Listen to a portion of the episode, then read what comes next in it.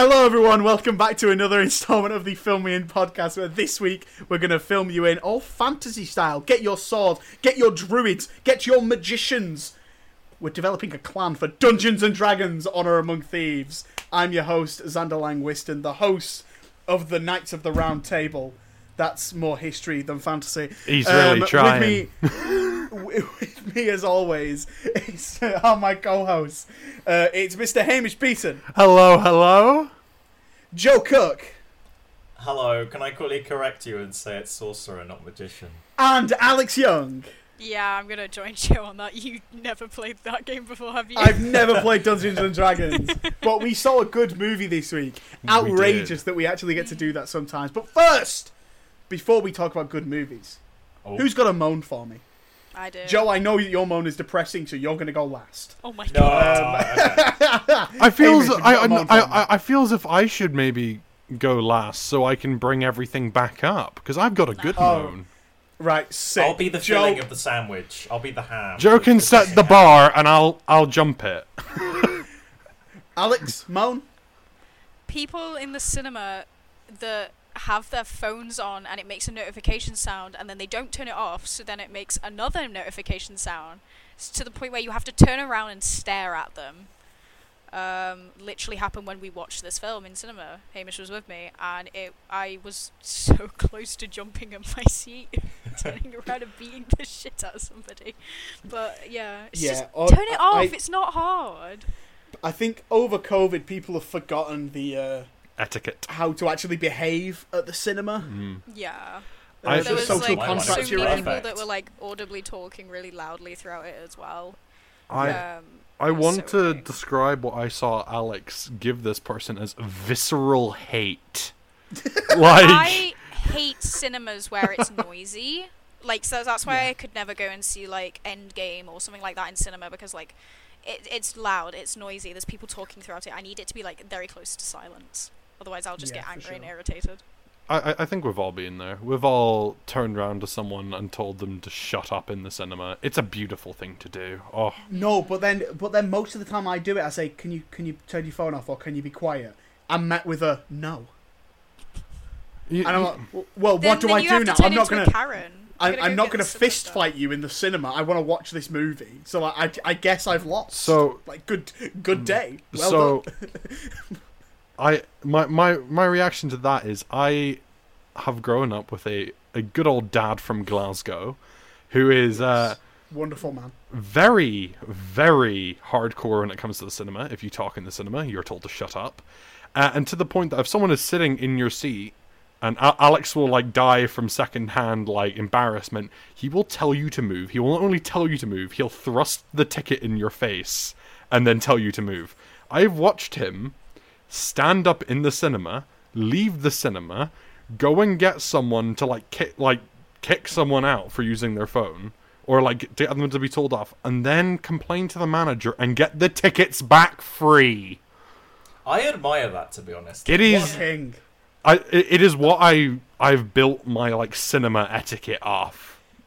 I don't have the confidence to do that, you know. I, I think there's been a few situations in in uh, movies recently where I could have easily gotten money back for tickets or gotten free tickets or whatever, and I'm just too uncomfortable. I'm like, have a nice day, thank you. Uh, so, yeah, that that is a that is a sucky moan, Alex. That's a sucky you. moan. Thank you. Um, I I'm have gonna take a moan. taser with me next time. Oh, I my forgot you had a moan. I was just going to go next, but I, I two have a fillings to moan. the sandwich. Xander has a I have a voice. moan. Um, Ken, it doesn't shut up. Um, uh, my moan is about Disney and Oh. their um, their new newest news on Oh. live action remakes. Ah. Uh, I'm sure you've all heard that they are now planning a live action remake for Moana, which is a movie that came out seven years ago. Do, do you know what's annoying about that? The announcement video was done by Dwayne the Rock Johnson, not Moana, not the one who played Moana, the main character. Yeah, Dwayne Johnson. Where is Yeah. she in the video? because she might not even be in it. No, they she said might they're be confirmed to come back. she might be too old for it now because Moana is meant to be like a teenager and she's like she's got to be at least in her 20s now Yeah. Hmm. I thrive really- on Dwayne the Rock Johnson's like carefully polished bowling ball of a head and how he interlocks his fingers and the way he speaks. I feel like I'm being I feel like he's talking like to an ATM demanding it for money. He the, the whole video screams of I'm no longer a superhero, so I guess I've got to put my face back on some big franchise. And he's apparently from sources, he's the one that is like pushing for this. Um, and it's it's crazy. They've not even like the only reason the Little Mermaid and all these other films are getting made and making money is because of nostalgia. The Lion King's not making 1.5 billion dollars because it's a good movie. It's making that much money because everyone's like, "I love the Lion King. Let's go and see this again." But But you whereas Moana, Xander. there's no nostalgia for Moana. It just came out. But but Xander, don't you see? This is going to change the hierarchy of power in the Disney universe. in, in the Disney. and they'll bring back It's still Henry. the- They'll bring back Henry Cavill as the Beast, and they'll have. It's it's still the DCU as well. It's the Disney Cinematic Universe. Oh, I hate Oh. that. Good God. Or it, I, it just it just paints animation as inferior that they think, oh, we'll do a live action one because that will be received better. But I, But I it's don't know, like I, I don't the, like the movie no was received so the movie was really received so well. It made a lot of Hmm. money, and they're using the same cast. It's literally going to be shot for shot with the same people. How do you do? I just don't get it. I really don't get it. Mm. I dislike it. It upsets me. It angers me. Harumph. All of these live action Hot remakes like upset me because there's no point. Like nobody is asking for this, and if you are, no, you're not. Are Like, you okay? No, you're not. You're you just simply aren't Get- actually wanting Get this some film. help. Get some Just- help. Yeah, it, it's literally like animation is not a good enough form to tell this story, even though it's like the perfect form. And it's Yeah. what I'm- Disney got their name and all their money from animation, and they're just like stomping on it. It's It- disgusting. It's like with um, I, I did some work with the good old British Film Institute, BFI, and we got to Love see a BFI. pre we, we got to see a press screening of The Lion King, like what you guys said the. The, the live action I was not alive I don't think um, when the Yeah. original came out but um we got like we, we sat down with these like journalists at the end and they were like so what did you guys think it's like breathtaking I was like it's lost its heart yeah, it's like it's Mm. lost its soul It's desaturated. like I, I, I think the CG in these movies is like beautiful and I, it's breathtaking that we can now do what we can do. yeah, Like especially when you take a look at like early two thousands movies. But yeah. there's something there was something so lifelike about these old animations and I think I think they don't need to be brought to live action. I think maybe updates to their animation could be nice to maybe showcase it in a different art style, but it it doesn't need like this whole big I, who wants to see the horrific hyenas in real life from Yeah, the no, Lion King? It's essentially the the Lion King movie is essentially a demo reel of being like, this is how good CGI can be now, and it, like you know what, as a demo reel, incredible. It looks fantastic. Like the CG, it's it's tangible. Those lions are real. Those But lions do speak in real life as well. I don't know But, how they like, managed to I- get that for the movie, but I know it's crazy. I didn't know that Donald Glover stole his voice from this lion in Africa. That's crazy, bro. that's insane. Oh Um, God. so yeah, the the whole thing just winds me up. I'm not gonna go see the Little Mermaid. I reckon we talk about good Disney movies that the week that that comes out, or maybe you talk about DreamWorks that week. DreamWorks is slaying Shrek right. Five, They are Shrek Five has been announced. Shrek Five is happening. Shrek yeah. Five got announced, yes, um, with the original cast returning. I Not think they were kind of deciding they were kind of deciding what they were doing with it.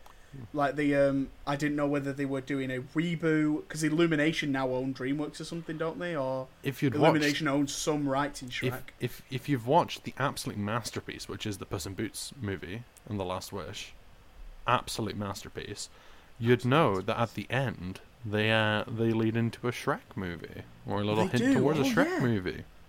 Uh, yeah, cur- do, don't they? currently, it's in talks. We don't know if we don't know if all the cast are returning. They're in talks with all the cast, and they've DreamWorks have said that they're confident the cast will return. So what I think is happening is that they've contacted the agents. Some of the cast are a little bit on the fence about maybe doing another.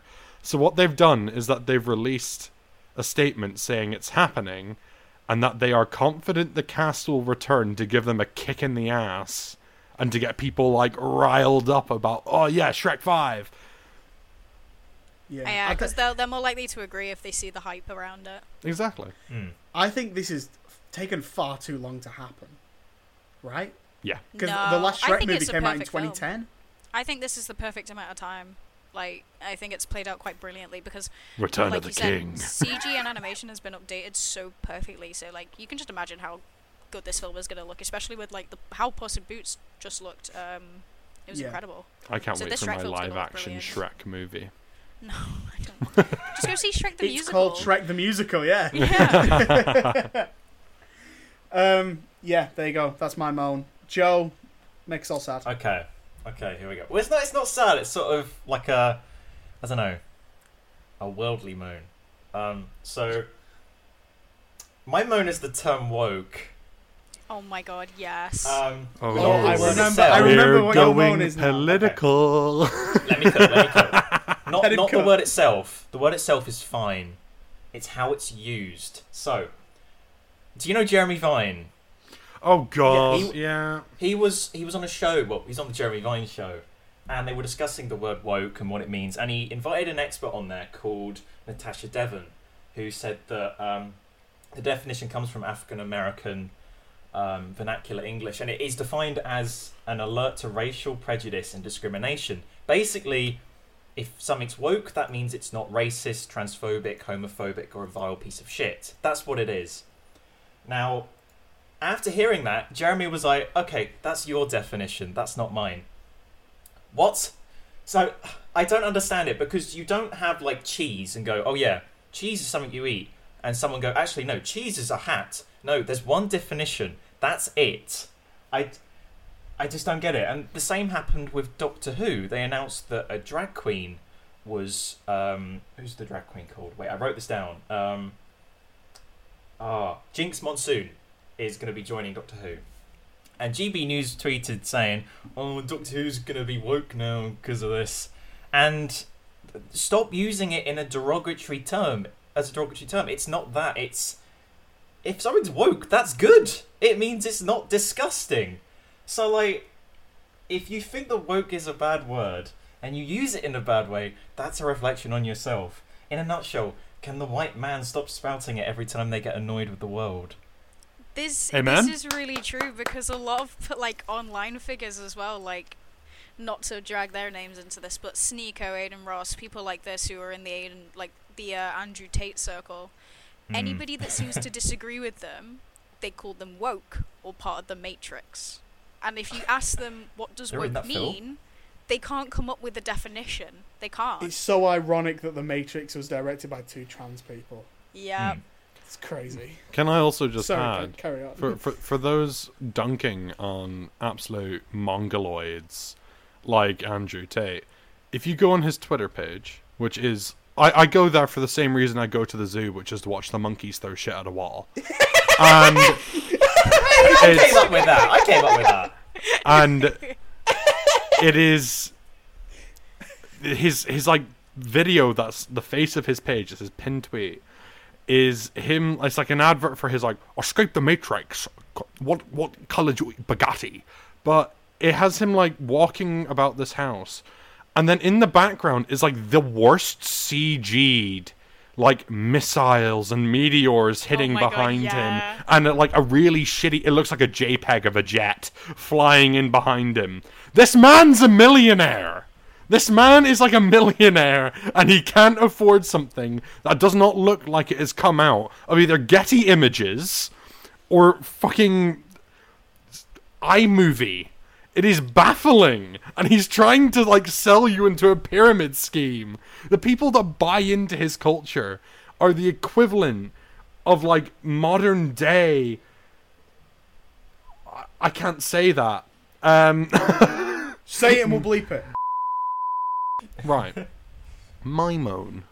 I'm, I'm, I'm, I'm, I'm ra- Joe, i I'm- loved how scripted that was as well. By the way, I loved That- that, that you kept was- looking over at your thing. You scripted I, it out. I I, loved yeah, it. uh, I thought you wouldn't notice. That's embarrassing. You do I- have to be I did- careful when talking about this stuff. We're- so we're- I we're- we're- Yeah, respect I. We're- for we're sure. gonna- I wanted to make sure it was correct. We're gonna start with a low on my moan, and we're gonna raise to a nice, like, high-pitched moan, a nice high-vibed moan.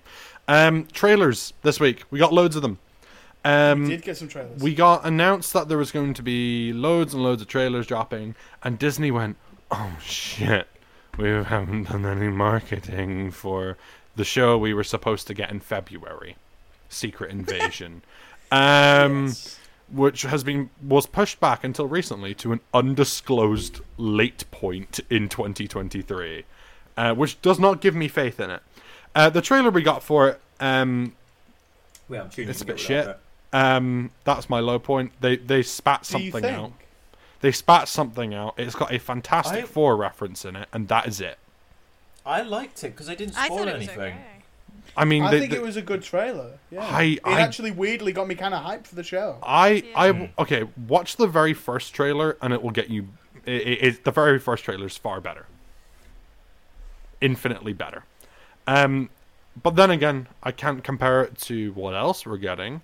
Uh, Blue Beetles trailer dropped, absolutely phenomenal. Love that movie. I was a little bit, I was a little bit turned off by it by like the start when I first watched it. Alex, however, convinced me to rewatch the trailer a few times. I like it now. Um, it's paying I- I homage to a lot of old old uh, DC house names, so very happy with that. I, I'm I a think bit tired of superheroes. It's it's just a fun Yeah. little film. Yeah, Yeah, Uh, I'm, I'm, I, listen. I- Like I said, I'm sure it'll be fine. But like, I just the trailer didn't do anything for me. I Mm. didn't know who Got Blue Beetle was before, well. and now I know that he he's a man who has a suit. Yeah. Sick. I, Mm. I But- can't help feel that I've seen this movie before.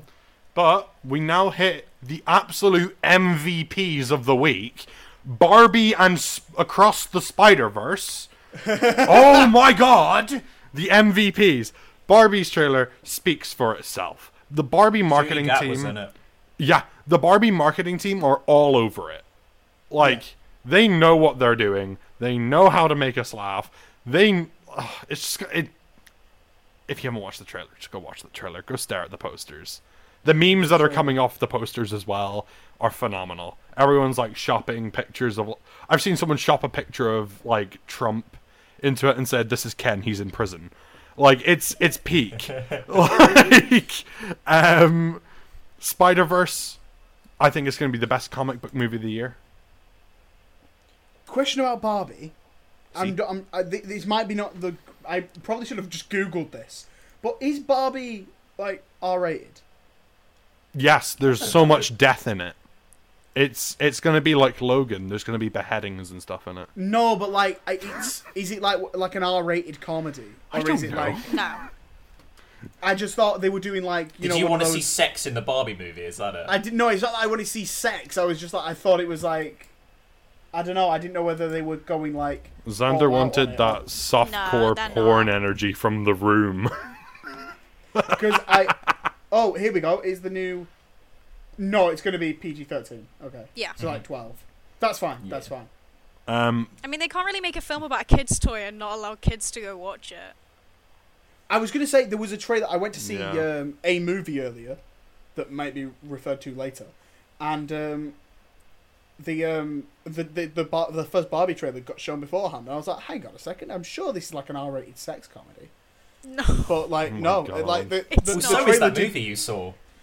it was that movie I saw. No, the, to be fair, the trailer, um, the trailer for Barbie looks amazing. I'm very hyped for it. Very, Mm. very hyped. Again, didn't show too much either, so that's It didn't. exciting. I know little to fucking nothing on that movie. All I know is that Will Ferrell is in it, and his poster says "Call me mother," and Yeah, I'm excited. That's excited. cinema, that is. That's cinema.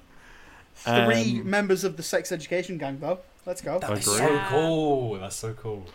Um. Alrighty. Shall we uh crack into the next Oh yeah. Uh, also, yeah, Spider Verse trailer. Good. Spy- Spider Verse trailer, phenomenal. gonna be Spot. the- I haven't Let's it. go. Oh. I don't want to see Um, no more.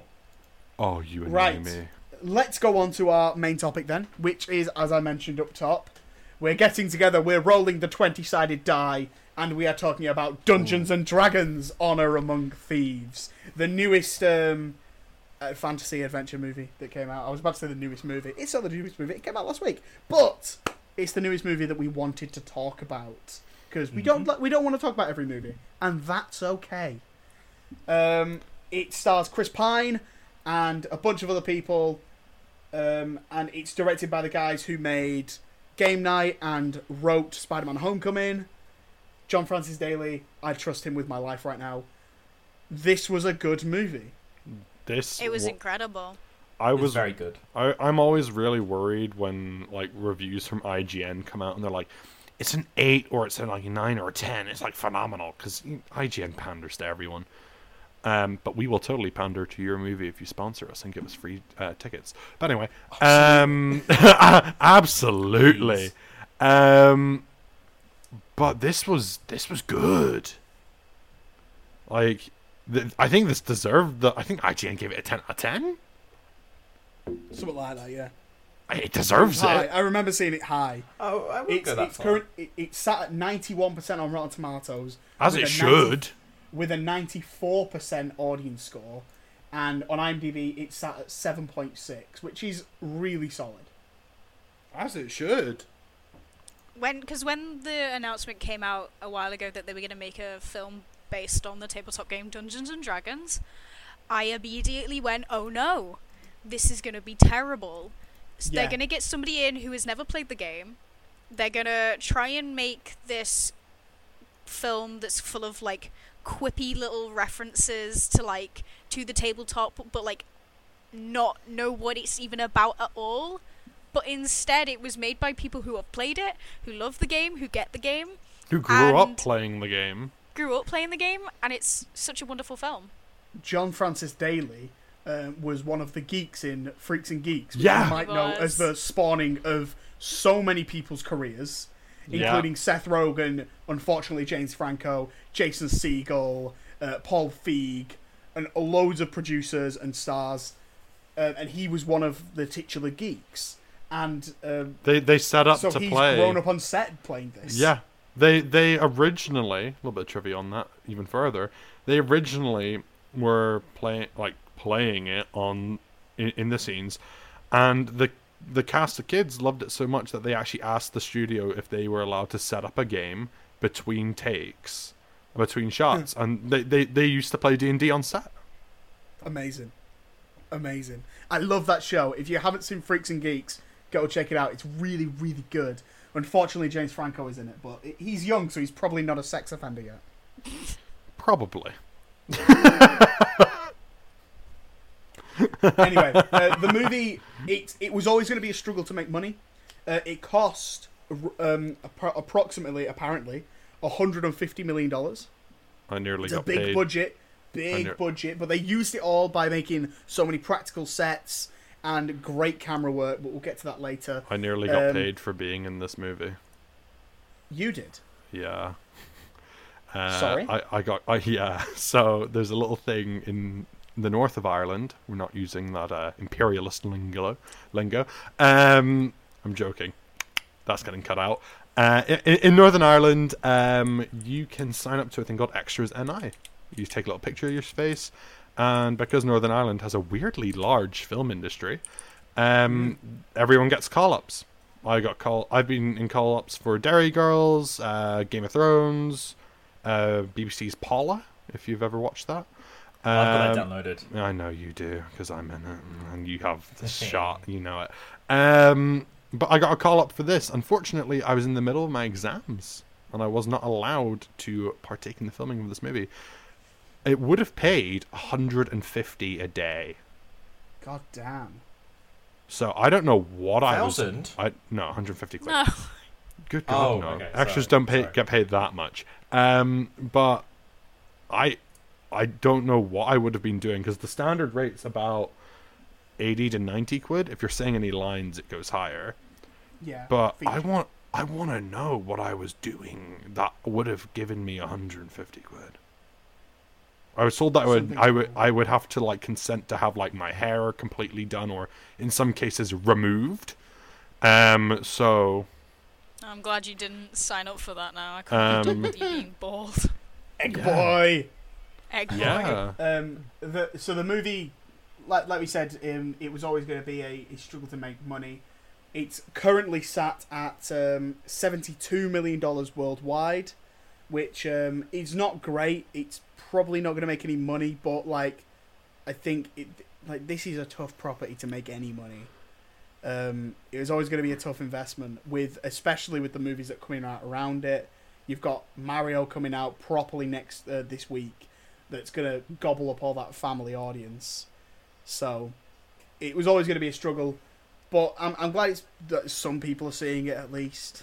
It I know there's a little bit of a boycott right now on it as well. Um because it is owned by Wizards of the Coast. And Wizards of the Coast have recently that's the company name, Wizards of the Coast. Um sounds nerdy.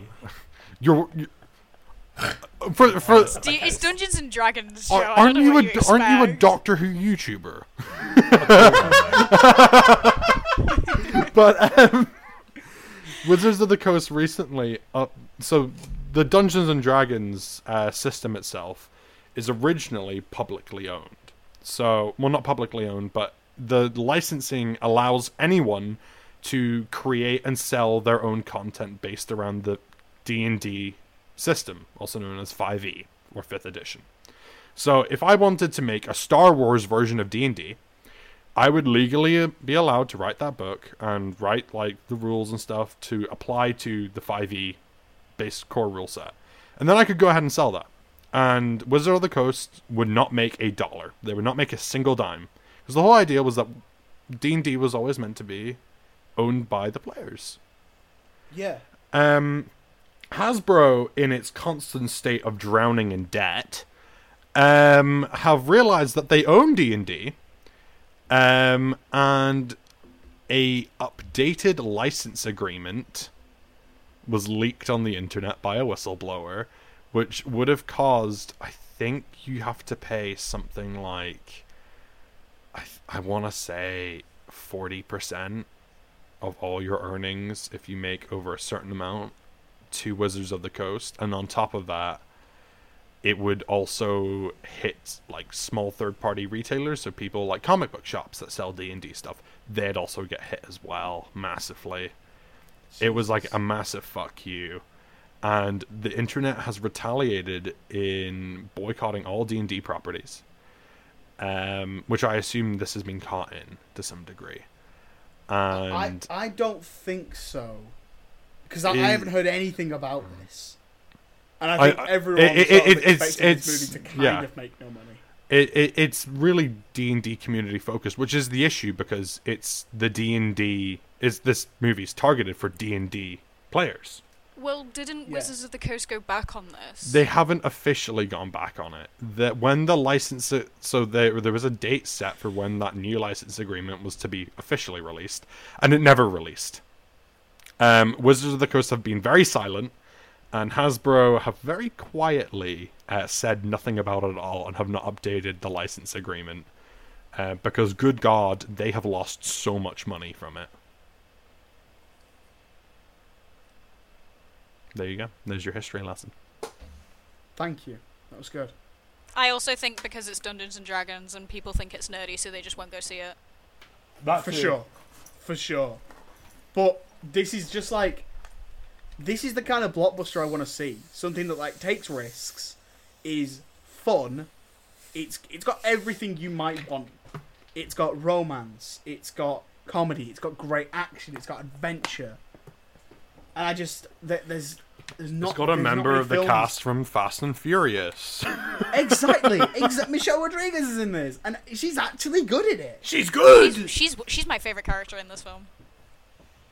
Um, and yeah, Angry, just, scary it just feels like it feels like one of those movies that's destined to fail, but like he's actually good. So it will be get to the end of the year and be like, how, uh, we don't deserve nice things because the Little Mermaid's going to make a billion dollars, and this only made like le- it's not even made a hundred million yet over over the course of two weeks, which is nuts. It, it is a crying shame because this movie is such a love letter to anyone that's ever played D and D or knows about it. Like, i- if you know anything about it, it is. You'll you'll be watching it, and it even comes down to like the mildest little remarks that will make you smile. The amount Yeah. of references, which we'll get into in the spoiler section, uh, the amount of references to just two other campaigns, different stories, all sorts of things is is, is immense. It's wonderful. And I, I, I, Absolutely. I think the best bit about it is as well that all these little like hints and nods, they're not just stapled in like some sort of Marvel movie. They're there and they they're given weight. And they're given they're just given substance. It, it the mo- the movie has fan service in it, but it's correct fan service. yeah, for sure. I, I will. I will say I probably wouldn't have seen this film if it weren't for the podcast, but I I did really enjoy it. Um, I I did feel going in the second act. I was like, okay, maybe maybe this is a six, but it from during the third act, I was like, oh no, this is really good because that third act is great. Mm. That is a good It's- third act. It's it's the second movie, that second big budget movie we've seen recently, where the third act is the best part of the movie. Yeah. Where I'm like, how does this keep happening? How do they keep doing this? Because Hmm. normally with movies like this, you get you the, the first two acts are pretty are fine, pretty solid, and the third act is like terrible. You're like, oh right, okay, yeah, it fell apart at the end, but like, the rest of it's good. The like Shazam and this, the third act is the best part, and this movie's not even got like a bad lead up to that. The first and second acts are still really good in this. There's not like a lull moment where you're like, oh right, I can go to the bathroom here. When I watch this on DVD, I'll like skip this bit and just watch the final bit. Like the whole film is worth watching and good. Mm.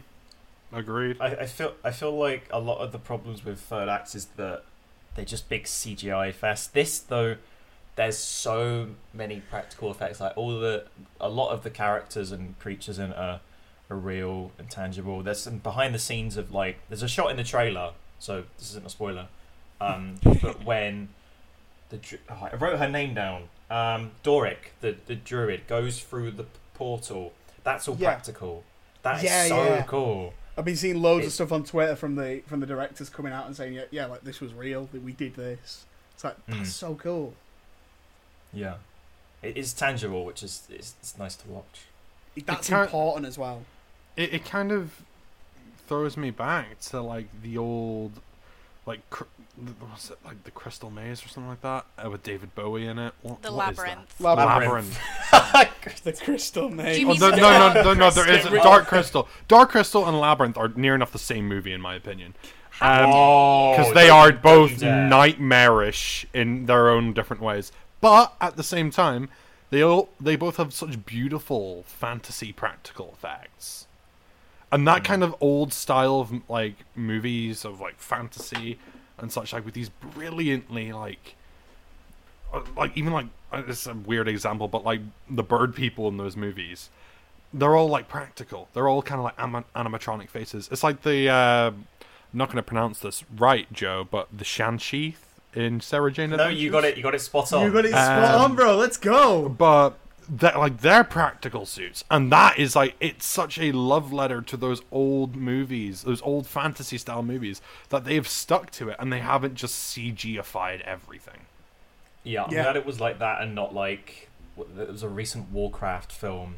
Oh where God, don't. a. Let's not mention that, please. No. Wa- the the movie Fucking the movie just called Warcraft, and and it was absolute Um, crap. I, I saw a Blu-ray of it literally today in Asda of Warcraft, and the um, it has it says Warcraft: The Beginning on it. So um, that was like set for a franchise. That- that- that- That is the same energy as me and Alex having found a copy of Green Lantern in a charity shop that is still sealed It's in still its box. I have a I, I now own a sealed copy of Ryan Reynolds' Green Lantern. Did you know they released an extended cut when that movie came out on Blu-ray? Oh, Good I God. we all know what we need to invest our money into. It's I've so still not bad. seen the film. I went so and saw it in cinemas. I went and saw it in cinemas.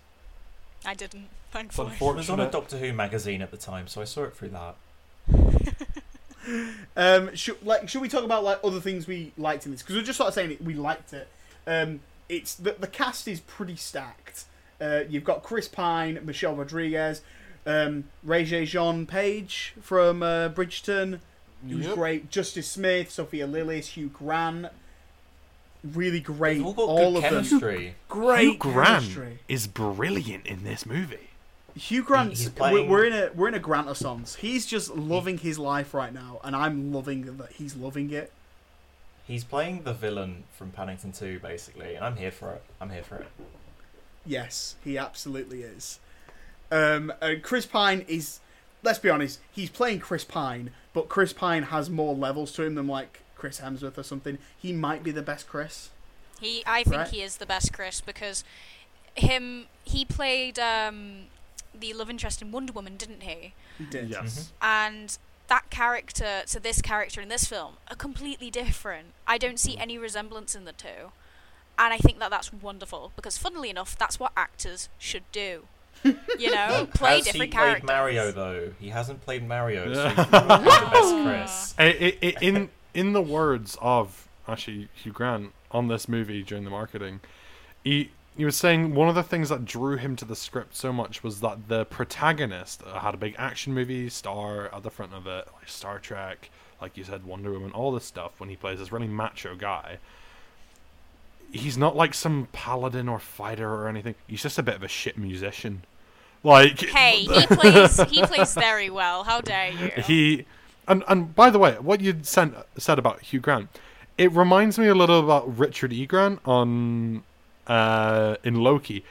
On that show, you could tell he was having fun, and on this, the the the other Grant or King Hugh Grant, you can tell he's having fun on set. Like the the man is enjoying playing what he's playing. Yeah, I don't think they're related, Xander. I don't think. Are you they're sure? Because well, thinking about it, they do kind of look. they might be like- brother and sister, maybe. brother and sister. What? What? Oh, they are quite good friends. Can we talk about uh, Daisy Head, who plays Sofina, the Red Wizard? Yes. She was incredible, and I really hope that we get to see more of her. For a uh, for a for a character who's essentially just like the big bad at the end, who's just like, oh, I'm evil because I'm evil. She plays it really well. She's creepy. She is really creepy. She's Like- wonderful. Like even down to her makeup, she is like she's got this like presence about her. She's thin as a rake in this as well. She has this like haunting presence throughout the movie. And She does. Like what you guys said about a villain being evil for the sake of being a villain. You've got Hugh Grant as the villain, who's like very charming. You can sort of relate with him maybe a little bit, and then you've got your normal villain who's just like, I'm just gonna kill everything. I've got all these magic powers. Do what you want. You can't stop me. It's like Every this is everyone wants to be charmed by Hugh Grant. I I I- I- honestly would. didn't care that it was just run of the mill villain because the the main cast was so strong that I'm like, as long as long as they're like, I could we can follow them and see them defeat it. I don't care what they're defeating. You know, I, if Yeah. that makes sense. I, I, I do think that that captures the essence of D&D really nicely because the idea of D&D is that you guys play the characters. You become invested in your own characters. You're not meant to care too much. What you can care about the villain and their motives but like at the end of the day you're there to like kick their teeth in because they're there. And they're doing bad things and it's up to you guys to stop them. I'm I, I appreciate it. It's written like a, D, a game of D&D mm-hmm. Yeah, and I also appreciate that all the characters that we have in our main group actually have something to do. Because the amount of times you get like an ensemble cast of people, and there's like two of them who are just like there and they do the same thing. Every single person in this team has something to do, and in the final bit, have their job. Great. Really great. Yeah, I mean, I think the the weak link in the cast um, is uh, is Xenk, the the guy from Bridgerton. I didn't care for him. He was just sort of there. for it. I didn't care Didn't- for it. I don't know. I just like I didn't find him funny, and Yeah, he, he was there. there is one gag in this that had me cackling for at least two minutes after the initial gag happened because you could still see something in the background, and we will talk about that Oh, later because think I it's know what you're on about. absolutely wonderful. I will. Yeah, no, I'm going to talk more about Xenk, uh, especially in the spoiler section, and about Yeah. why I disagree with you, Joe, and why he is a wonderful character and he is wonderful and I love him. Eat shit. Um, all, all the action is really well shot. The guys, uh, that, like I said, John Francis Daly and uh, Jonathan Goldstein, they've really hit hit it out of the park on this one, and it's such a big step up from Game Night. Game Night is a comedy that is shot fantastically and has some really good ac- moments of action, whereas this is an action movie, and it's like, th- like this is great. Speaking really, about really action, can we discuss the choreography? It was beautiful. Oh my god. I didn't expect it to be that good, but it was like the the fighting Oh. scenes are so so good. They're so Yeah. fluid and wonderful, and it's nothing like the game where you take 10 minutes to decide whether or not you're going to stab someone with a spear or with a we should have knife. done that. Um, they they But, like, could have easily Just done an that. hour but- of like one location defeating one army. I feel as if this might be a jab towards the campaign that I ran with Joe. Uh, mm. Oh, I don't. I don't remember that. Oh, Um, That's okay. even worse. That's even worse. Fuck you. Um, Purged it. you Um, play. You played a chicken based off Chicken yeah, I'm Joe sad that from there was no like Up. main tiny chicken in this. Um, Mm, Is that Joe. spoiler? Yeah, sorry. There's no. There's no main character that's a chicken in this. Sorry, guys. Well, fuck. What's the point? Uh, I know. Um, I'm I'm sort of ready to say to everyone, go watch this movie. It is worth your time and your money. Um, and yeah, go and see this on a big screen. Someone did ask me if it's if they can just catch it at home. I said, don't just do that because this movie's No. good, and if you don't go and see this, we won't get more films like it. Agreed. If you enjoy Dungeons and Dragons, it's a wonderful Dungeons and Dragons film. If you enjoy just generic, funny, heartfelt kind of fantasy films, you'll still love it. Mm. You could Oh, yeah. genuinely take out you could take out the title Dungeons and Dragons. Just say here's this fantasy movie called Honor among Axes and thieves. Swords, and it's Please never you know title it's the films. same. It, it, you Yeah, enjoy it just the same. Yeah. Are we? Uh, do, do we give a rating now before spoilers, or do we do it at the end? Yeah, we'll give a ra- yeah. If you guys want give to it a little rating, yeah. We'll do a, a quick, Um, non-spoilery overall thoughts with a rating. Joe, you go first. You seem to have an idea what's going on. Um, okay, so I I didn't think this would be my sort of film, but I I really enjoyed it. Uh, it was a lot of fun. The cast all looked like they wanted to be there, which is nice to see in a movie nowadays. Uh, the practical effects were great. Uh, music was pretty good. I haven't mentioned that. Um, it sort of lost me in the middle a tiny bit, um, but from I'll get onto it later. But from one scene in particular that starts the third act, I was like, I'm sold. So I'd give it. I did say a seven, but I think maybe seven and a half out of ten. I don't know if that's too mean, but I don't know. It was fun, and I'd watch it again. Basically, so seven and a half out of ten, with added voice break if that's useful.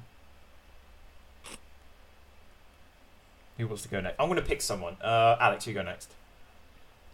Huzzah! I give it a nine out of ten Ooh. because it is everything I wanted in a Dungeons and Dragons film and more. And I only have a few issues with it in general. Um, one of them just being a, a few issues with the third act, which we'll get into. But bar that, it, it it was brilliant. I walked out of it and I was like, "That's a bloody good film. That's a, it's a Blo- bloody good, it's bloody good Oh, movie. bloody- it's bloody good that. It's bloody Um, good that." I'm satisfied at that end. I do not think I need any more. I'm very happy. Exactly. So yeah, nine out of ten. Go see it. It's mega. Mega. Go on, Hamish. Um, I want to say ten, but I'm going to agree with Alex and say nine.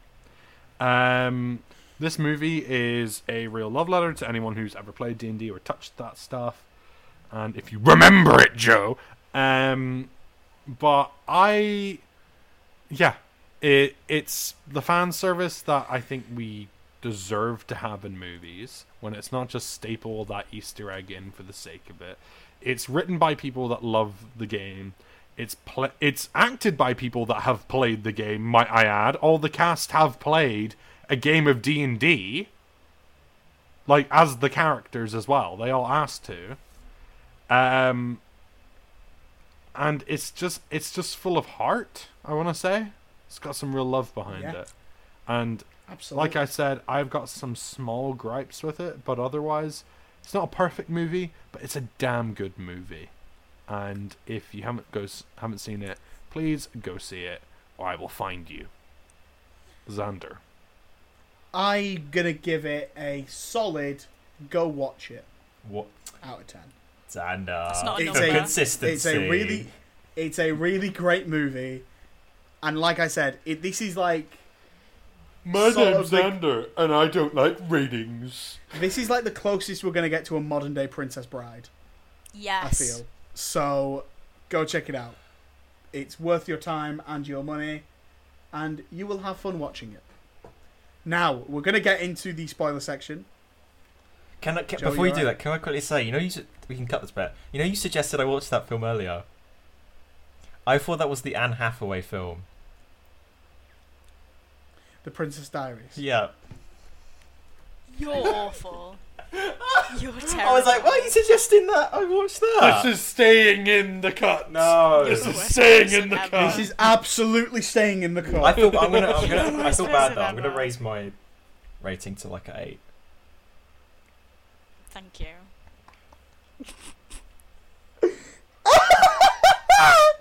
Right. Um, we're gonna go into the spoiler section now.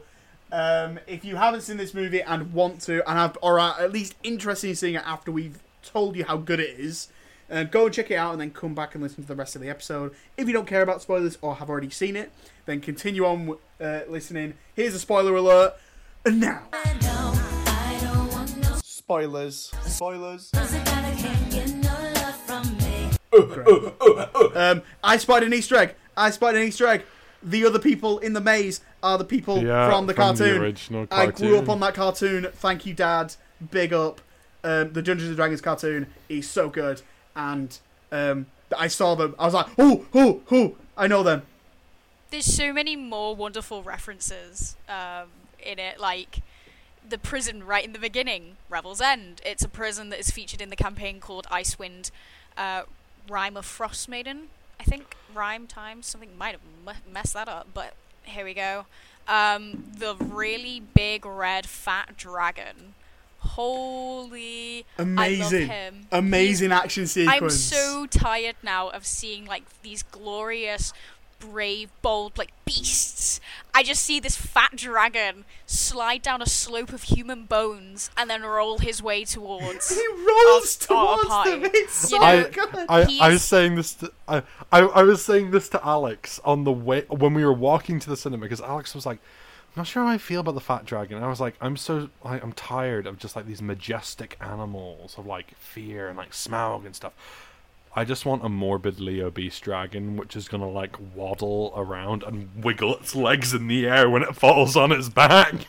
the great thing about that dragon is in the beginning I in the first trailer I thought it was a Tarrasque, which is an incredibly dangerous beast which many people know in the game. However, it, it's not, it's just a fat dragon, which I mean is better. And it's called Dragons um, are still terrifying in the game. The dragons should- are still terrifying, yeah. It's called Themberchaud, I think, if I'm getting that right. The red dragon. Yep. Um, and it's it's known throughout. Yeah, Dungeons it's it's in the game. All It's the in the locations are in the games. Yeah. Um, like Xander said, you got that animated cameo, which was wonderful, and even the leader of the Red Wizards, the first one, uh, Szass Tam, he is a real lich in the game as well, and he commanded the Legion of Bone. He's a real villain, a real lich, and uh, that was quite wonderful to see that they included a real kind of coven and real villain. Spe- Yeah, spe- okay, Speaking wants to go speaking next? of cameo, did anyone else know that Bradley Cooper was going to be in this? no. Bradley Cooper. No. He was the little man. Yeah. Oh my god, he was. Yeah. He was the little man. He was the little man. Yeah. The half. Also, in the Australian version of this, the um, the scene at the cemetery, all the voices are played by the Auntie Donna. Auntie Donna, the Auntie Donna guys. What? Yeah. I love that so much. That is cool. It's a, it- it's just the, I'm sure it's just in the Australian version though, isn't it? Yeah, I'm not sure. They Might be. they spoke about it, but originally, but I'm not sure if it's changed at all. That better be put on Um, DVD or Blu-ray. I, I, I think one of my favorite things about this movie is the understanding of classes in D&D. Now, I know by saying that I've just cut Xander and possibly Joe out of the conversation. um, paladins in D&D. They are known as these like righteous like defenders of like civilization. Almost like the police to some degree. When we meet a paladin in this movie, he is so painfully perfect that like he's annoyingly perfect. We meet him as he delivers a baby and like a baby It's a like- um, tabaxi. a baby tabaxi from the mouth of some giant fish just by like pressing his hand against it and everyone's like oh and then he swaggers off with his chiseled jawline and his swanky somehow fashionable medieval clothes might i add i hate him and i love him because it is the ultimate paladin stereotype um, he is a wonderful character. he is brilliant in the movie. Uh, druids. This movie does big things for druids. Um, for anyone that's played D and D before, uh, druids are seen as the hippie class to some degree, because their whole thing is communing with nature. I have never been more terrified of a druid as I watched it turn into an owl bear, pick up the big bad of the uh, movie, and then just bash its head off the ground until it died. Like in Avengers with Loki and Hulk. oh, please be quiet. and Don't side ruin this film side note for that, if anyone's ever played D and D, you'll haven't. know that there's a there's a shut the fuck up, Joe. There's a there's a dungeon master, and as as a DM myself, you'll like carefully plan out all this like cool fancy dialogue, and you'll plan out how your villain's gonna do things that are gonna make the party shake and tremble. And then your party come along and they find out some stupid little fucking way, some ingenious little way of killing him within like 30 seconds. For instance, in this, they just clip a bracelet on it and then they bash it to death. Instead of some like big. uh, There's, there's a CGI fight, but it's not like a big epic like beam in the sky like Doctor Doom f- fan Yeah. like f- fan four stick thing. Like they they literally pick it up and just bash it off the ground until it stops moving. I love it. Like it is it is clearly written by people that have played D&D. Same with the opening. Like you can tell that is straight out of someone's like campaign sessions. It's Oh. it's a, it's a character page, isn't it? Yeah. Hang on, Yeah. uh, guys, guys, who's my character this time? Oh, it's it's this person. This is their Yeah. backstory. That kind of thing. Yeah, but not not even that. It's like, as a DM, you'll have written that. Oh, the party actually are granted a pardon for their crimes, and they get out of the prison. But instead, no, the party don't know that's coming, and instead they grab the bird person and hurl themselves out of a window while screaming, "Fly, Birdman, fly!" Or like And- the bridge scene where they cause the bridge to collapse, and Holga's first thing is, "I'll tie some rope to this axe and throw it," which I have done in D and D. Oh yeah, no. As, as soon in in D and D, if there's like a, there could be a fucking cliff, a canyon, and one of your party members will go, "I've got some rope. If I tie it to my sword and throw it, will it work?" No, no, it fucking won't. it, it's it's written by people that have played the game, have such niche little jabs at the game, and I love it. I, I really enjoyed the. Yeah. Uh, the I just want to bring up two scenes I really liked. Um, the long take where Doric was uh, transforming and that breaking was out, beautiful. where we also got Amazing, a cameo from uh, from Remy, who for like a solid five seconds is flying through the air. It was breathtaking to watch a flying rat. That was cool. Or not a, fl- a flying, a falling rat. He was, yeah, but that was cool. Might I just add, the start to that scene whenever. So, Safina? Screams. Safina notices her. It's Yeah, ho- I she jumped. she pauses and goes, "There's a wild shape among us." I'm like, "Oh shit, oh fuck, oh shit, oh fuck," and then Yeah, she yeah. looks up, points, and screams like it's Invasion of the Body Snatchers. That movie's I'm like- excellent, by the way. Sorry. It is, but like the eyes Like, oh no, stay away from me. That's horrendous.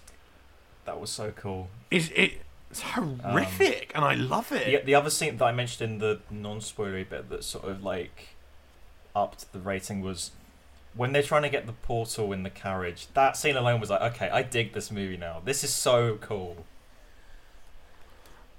I love It It was that. such a Excellent. D&D it's like clever. plan. That's the it thing. was, yeah, it wasn't clever. like, yeah, it was innovative. Is that the?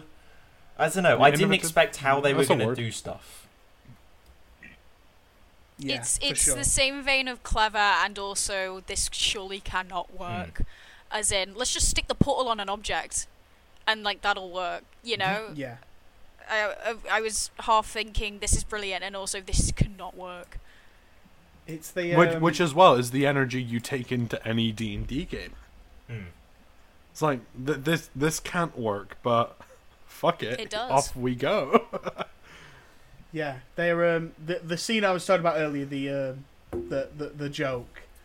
It's that he says he's um John Jean Paul, whatever he's called, Jean Paul, Jean Page, Regé, Yes, Xenk. Regé. Picard. Yeah. Bridgerton man, Xenk.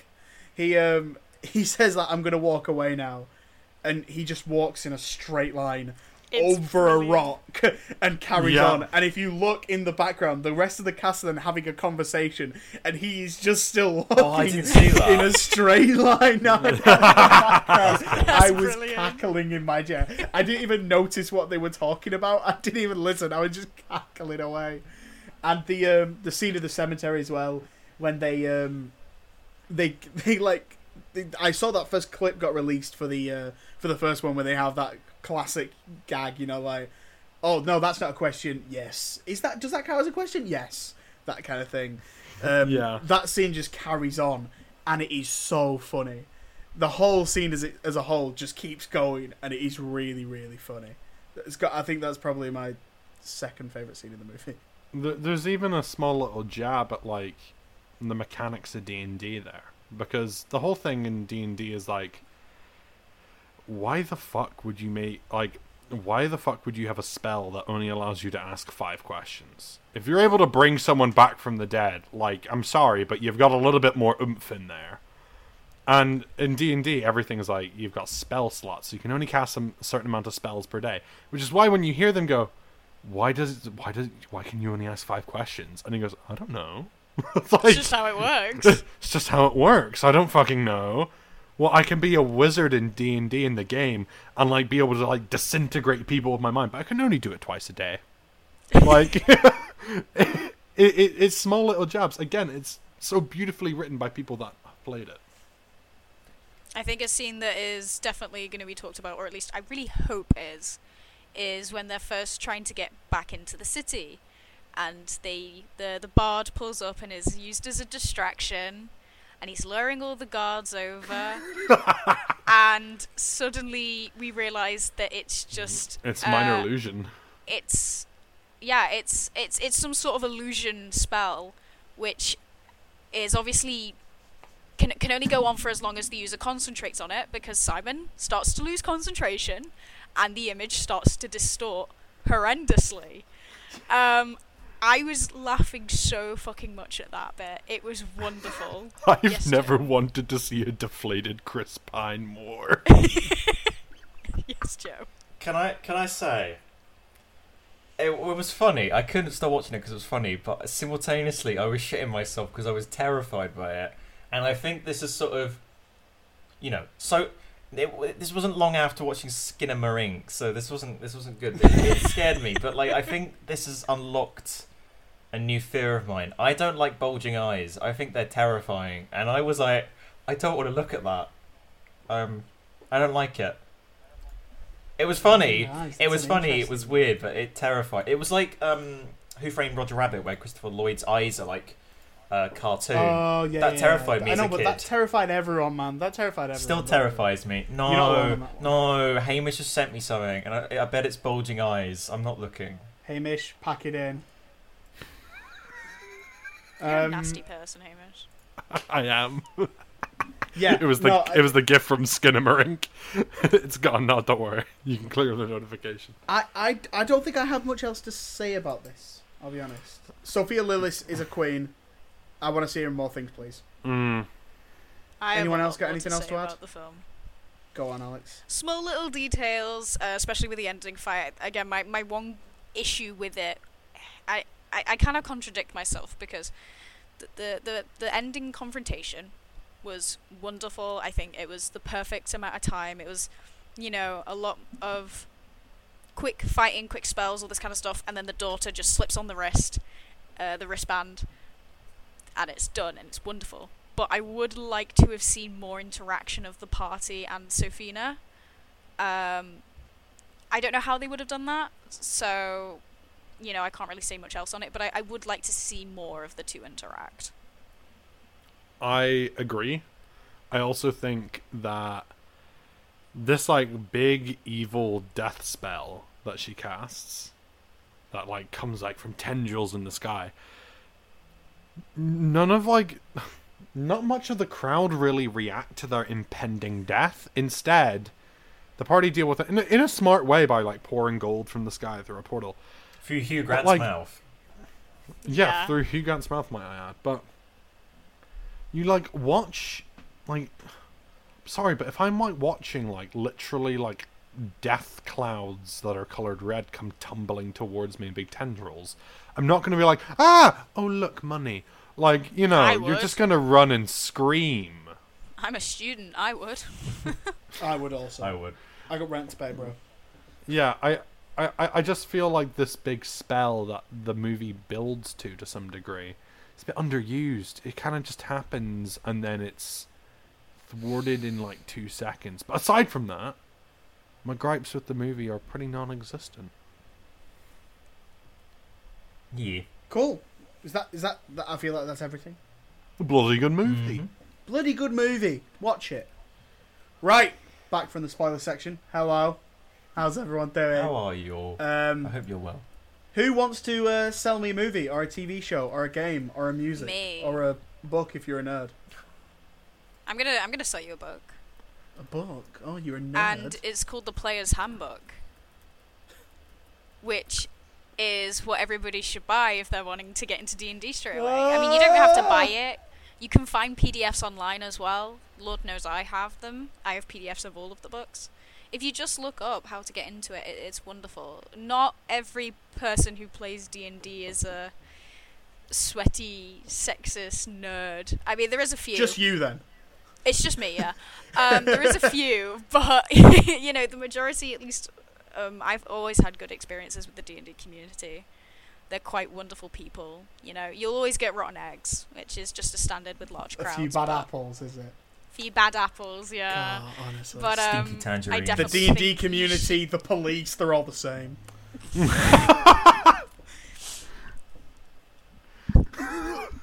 Can you hear it?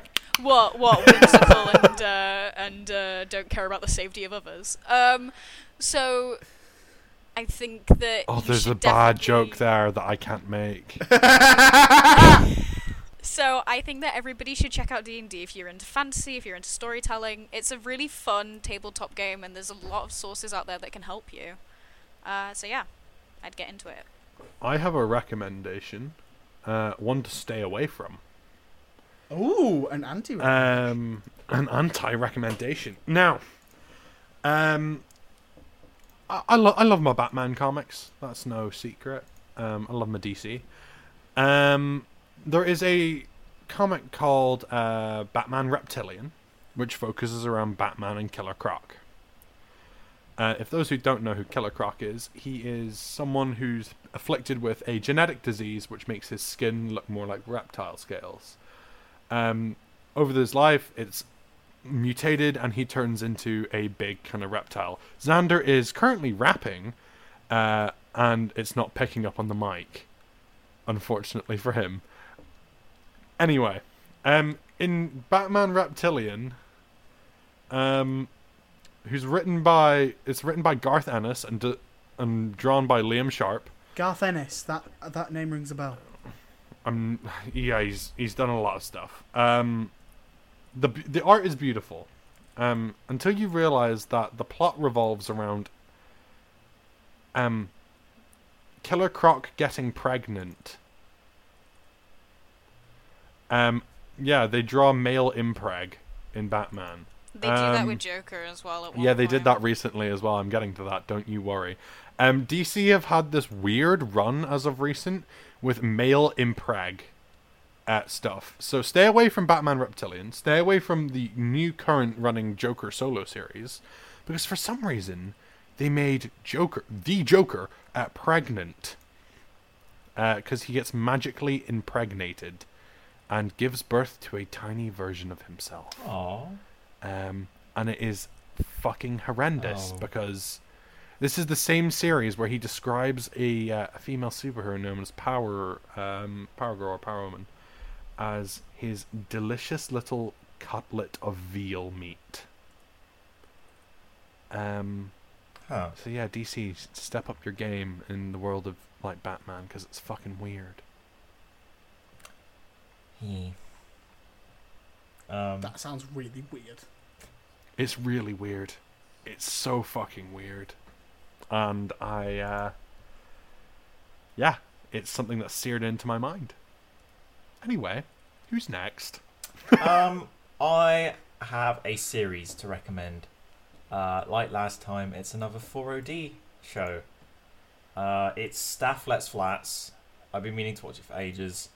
Um, it's basically this uh, Greek Cyprian uh, guy who owns this uh, letting company with his dad uh, called Michael and Eagle, and he's really bad at letting houses. Like he'll go in there and just like by accident smash a toilet, or he'll fall over and or like there's an episode where he just he just falls asleep in the house. Like I've made it sound terrible, but it's very it's a very funny show. It's um 18 episodes, or only like half an hour each. They're all on 4OD. Uh, it's very funny. It's by Jamie Demetriou, um, who I think is also gonna be in the Barbie movie. Uh, so there's a link there. I've done something there. Um, but yeah, if if you want, go check it out. You don't have to. Uh, but it's it's a bit of fun. E funny. There we go. I, need to script these I'm going to take. Sections. I'm going to take this opportunity to mention that Is your voice this more high afternoon- pitched? no, this afternoon, I went to see the Super Mario Bros. movie. Yahoo! Um, I thought right, it, it's it's currently got some middling reviews. It's um as of recording, it's sat on fifty four percent on Rotten Tomatoes. Okay, whatever. I, I went into this with a very open mind. I was very excited about it. The animation looks excellent. Um, and if you're a fan of Mario, you're gonna get so many kicks out of this because there's so many little Easter eggs and nods, and it feels that's what exactly what it is. It's a celebration of Mario. Still true. Um, I think it's really funny. The plot is non-existent. That's by Like they just they don't care. They just they just want to cram in as many references as possible, and it's fine. Like the the movie's absolutely fine. Hmm. I wouldn't rush out to go and see it, but your kids are gonna love it. Uh, yeah. Especially if they play Mario Kart or like Mario in any sense, then they'll be they'll like it. But I think if you're looking for something with a bit more substance, maybe stay away from this one. Overall, it was like like I said, I cackled quite a few times. So I guess if you're looking for a comedy, it's fine. It's perfectly serviceable. Mhm. Um, so yeah, maybe check it out if you want. I'm sure it'll make lots of money anyway. awesome. Is that everything? Have we done it? I think I think that's everything. Oh my lord! we did Yahoo! it. Oh my lord! Yahoo! Yahoo! Uh, that is going to do it for this week's episode. Then thank you so much to everyone for listening. Um, the first podcast with four people on it, all four of us. Whoop whoop! Woo! Let's go! So, um, Put in the comments guys. which one was your favourite out of the four members. Yeah. Who, who who who is your favorite co-host? Yeah. Careful. If you don't Um, say me, you'll be transphobic. And also, feel free to actually tweet at uh, the official Film Me In podcast Twitter your thoughts on the Dungeons and Dragon movie. We'd love to hear them. Yeah. Do that. We would love to hear them. Um, Joe, where can the people find you? You can find me wherever you want. No, um, if you go on Twitter, that okay. Can I? Can I? I'm gonna start that bit again. Cringe. No. Um. Uh, so you can find me on Twitter at Cook11Joseph. Uh, I've actually just posted some art while we've been recording this. So uh, I saw it. It looks really cool. thank you, all, thank you. all. I'm gonna wait for two months to pass, and then I'm gonna start interacting with it. It gives me views, so that's all that matters. Um, I say that because, as of recent, I found an old tweet of Joe's and started a thread on it and started tagging hashtags. In I hate it. Um, so there, there's that on Twitter. You can also find me on YouTube, uh, Rebel Whovian, and then on Instagram where I Banger post YouTube art, channel. where I post artwork is uh, Joe Cook underscore digital artist. Uh, yes, Great stuff. Thank you so much, Joe, for being here. That's all right. Alex, I guess this is your chance to say hello to everyone. Hello.